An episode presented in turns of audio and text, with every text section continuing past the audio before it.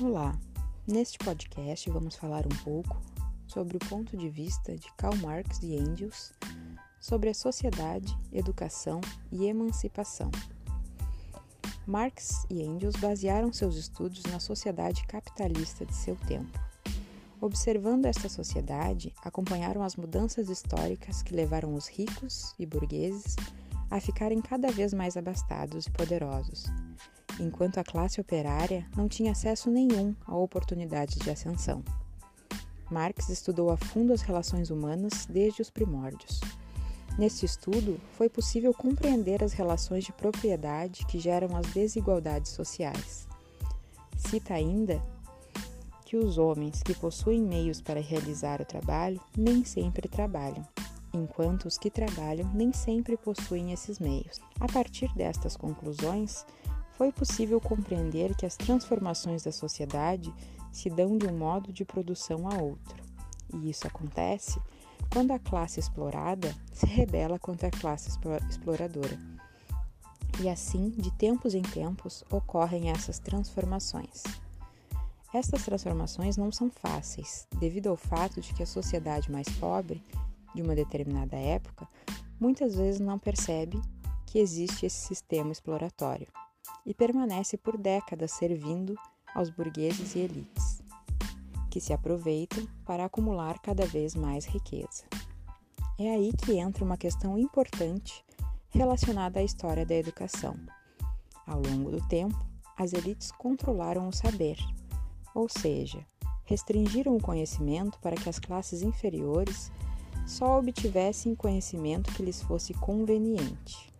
Assim, seria mais fácil de manipular as classes inferiores, para mantê-los como mãos de obra barata, e assim continuar mantendo suas fortunas intactas. Na utopia de Marx e Engels, a sociedade chegaria em um momento que não existiria mais o capitalismo. Chegaríamos então a um momento de modelo de socialismo, onde a sociedade seria colaborativa e não mais dividida em classes. E era através da educação que seria possível começar essa revolução. Marx e Engels percebiam que a educação dentro daquela sociedade era uma grande ferramenta de manipulação do sistema, mas que esta mesma ferramenta poderia ser agente de transformação social. Marx acreditava que o ensino aliado ao trabalho seria o melhor caminho para transformar o sistema capitalista nesse modelo de sociedade idealizado por ele.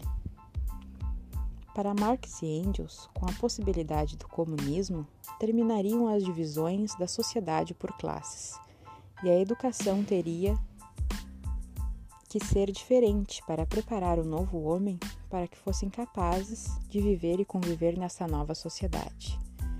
Mas na contramão desse modelo de comunismo idealizado por Marx e Engels, a sociedade sofreu transformações, sim, mas foi através do próprio capitalismo que surgiram diversas mudanças na sociedade.